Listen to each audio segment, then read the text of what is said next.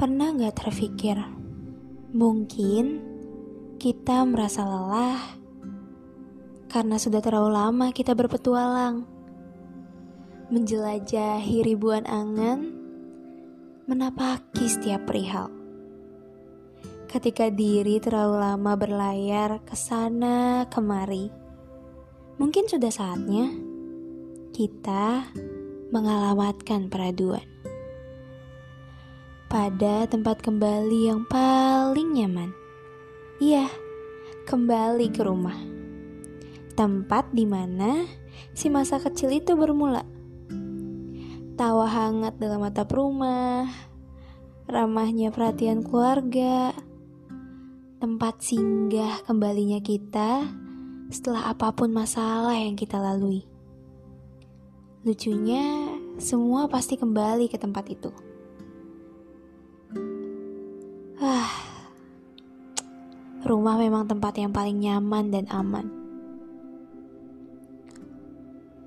Namun, bagaimana dengan sebagian orang yang mungkin karena beberapa hal merasa rumah bukanlah lagi tempat yang paling nyaman, bahkan tidak lagi aman? Lalu kemana kita mau kembali? Jika tempat yang seharusnya paling nyaman itu tidak seperti yang kita impikan, yang bagi mereka pulang rasanya justru jadi langkah yang paling berat. Semua memori-memori yang terasa menyeruak, lalu memasung kita pada suatu ketakutan dan kecemasan. Ada aja perihal-perihal itu yang tak kenapa membuat kita menjadi lelah untuk kembali pulang. Aku tahu itu sulit. Bahkan mungkin kita melihat pada lingkungan sekitar, rumah-rumah kehidupan orang lain. Entah kenapa rasanya ya sempurna-sempurna aja. Semuanya terlihat baik-baik aja. Walaupun gak semuanya, tapi pasti ada yang di mata kita, kok kayaknya gak ada masalah apa-apa ya. Padahal, tahu gak sih? Mungkin aja di balik hangatnya atap rumah mereka, lantai marmer mereka yang bagus, dinding yang terlihat kuat dan kokoh, bahkan halamannya yang terlihat rimbun dengan hijaunya.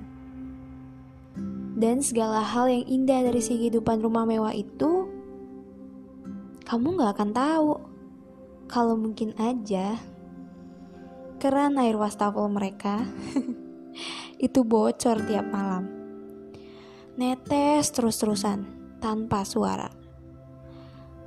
Lalu rumah mereka jadi basah dan kacau.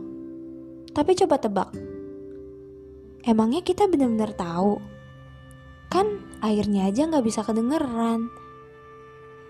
Mungkin aja kita gak pernah dikasih lihat ataupun diperbolehkan tahu bahwa ada bagian dari rumah itu yang retak ataupun rusak. Dan akhirnya yang kita lihat ya semuanya baik-baik aja, kayak gak ada masalah gitu. Tapi percaya deh, semuanya pasti ada kok. Mau rumah pinggir jalan kek, mau masuk gang komplek kek, rumah-rumah kecil, ataupun rumah yang di tengah hutan sekalipun. Yakin deh, setiap atap rumah itu memiliki kisahnya masing-masing. Punya sisi yang baik, dan mungkin punya sisi yang terlanjur retak atau tidak utuh. Duh. Tapi tidak mengapa.